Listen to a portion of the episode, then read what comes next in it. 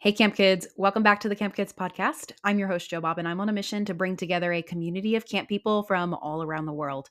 Whether you are currently in your camp experience or it's been a while since you've been at camp, when you're with us, you're at home. Today, I'm bringing you an extra special episode because we are celebrating the first year of the Camp Kids podcast. And about around this date, the Camp Kids podcast has turned one year old. And so I'm dedicating this episode to bring to you how the podcast came about, things that I've learned along the way, and maybe some insights into some statistics from the Camp Kids podcast. So I actually had the idea of starting this podcast during the COVID shutdown about March, April of 2020. And I originally wanted to be able to have a co host for this podcast. And the only person that I really had in mind that I wanted to do this with was with Turtle. So I brought it to Turtle's attention and I like wrote this draft and I was like, hey, what do you think of this? And Turtle was like, that's an amazing idea. I love that. And then, you know, life got really busy because, you know, COVID, if you remember. And I just kind of sat on it and never did anything with it until finally at the beginning of 2022. I was sitting down to make my goals for the year, as one does, and I realized that I was obtaining a lot of personal goals and a lot of fitness goals, and I really wanted to attain something that had nothing to do with either of those, something that was going to help the world make it a better place and provide a space for where people don't currently have a space. So I was just like, all right, I'm doing it. This is my call to action. I'm feeling it. I called Turtle and I was like, hey, you're going to be my first interview. And let's just get this ball rolling. I pretty much immediately sat down with the interview, just Googled how to start a podcast, got the recording of the interview, edited it, and put it up immediately and called it the first episode. And it's kind of quite crazy. I have released episodes every week since, except for the week that I took off at the end of the year. So I thought that that was actually pretty incredible considering that I started off this podcast with no schedule, no content schedule, no equipment, no way of reaching out to people, no email address, nothing like that, no website and just started it organically. And I think that because of the need of this community of people who are in the camp world or who have been in the camp world needing to come together, just spoke so organically when people started listening that all those things that are needed to create a successful podcast eventually fell into my lap. So I think that that's really, really, really exciting.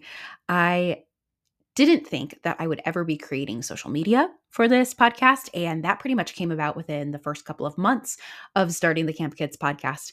If you are not already following us on Facebook or Instagram, please follow us there. We post our episodes and also other visual things on those platforms as well.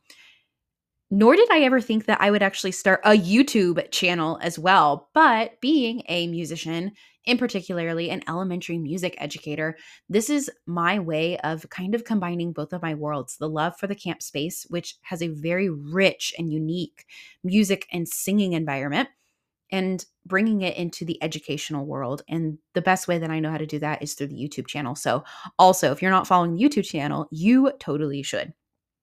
But add that to the list of things that I never thought I'd be able to accomplish with this podcast. A huge, huge accomplishment with this podcast is the ability for it to have me travel outside of my state. Because of this podcast, I was able to go travel to Camp Robbinswold, a Girl Scout camp in Washington this last August.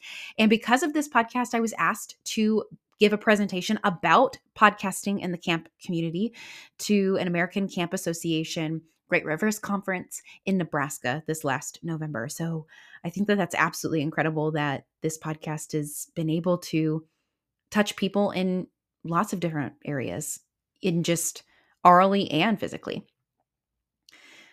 The biggest takeaway that I have personally from starting this podcast it is has brought me a connection back to camp in a way that I never would have imagined. At the beginning of 2022, I was feeling very lost and really craving the community of people that I came to love and adore through my camp experience. And now, because of the start of this podcast, I'm working at camp part time again. I've built an amazing relationship with the Girl Scouts here in my area. I also have reconnected with a lot of my other old camp friends and have seen them at weddings and reunions. And it's been absolutely amazing to be reconnected and connected with other people in this community. With that being said, let's dive into some statistics now from the Camp Kids podcast. I'm literally just going to take you through my wrapped here. Spotify also does a wrapped for their podcasters as well. So I'm just going to take you through some statistics that were given to me from that. So the first thing that they have said is that my most listened to episode is my first episode, The Camp World versus the Real World with Turtle. If you haven't given that one a listen to, you absolutely should. The next piece of information that it gives me is the different countries that it's streamed in. Currently, we are streaming in eight different countries, with the US being the primary country, which is where primarily a lot of camps are. But we also have dipped into some other places this year, like the United Kingdom, other places in Europe, Australia. We've even got Pakistan on there as well. Also, it tells me here that the biggest way that the podcast was shared was through a direct link from you guys. So, seriously, thank you so, so, so much for sharing the show and for sharing it with others who are also in this camp community. That really does help spread the message of what we're doing and grow our community to be a really a direct reflection of people that are out there. So, thank you to all of you for always sharing the podcast. Also, thank you guys so much for all for rating and reviewing the show all of our ratings are currently five stars, and I believe we have 17 ratings at this current time. So thank you guys so much for rating that on there. It does help other people find the podcast as well. It also is telling me that I have 227 top 10 fans, 187 top 5 fans, and 115 top podcast fans, which is an incredible number for all of them. So, oh my gosh, just thank you guys so much for listening and for being a part of this community. Now, there's going to be some other great, exciting things that are happening this year. We are going to continue on having panels on the Camp Kids podcast. So if you want to be a part of that email list, please let me know just send me your email address and I'd be happy to forward you on those panel episodes.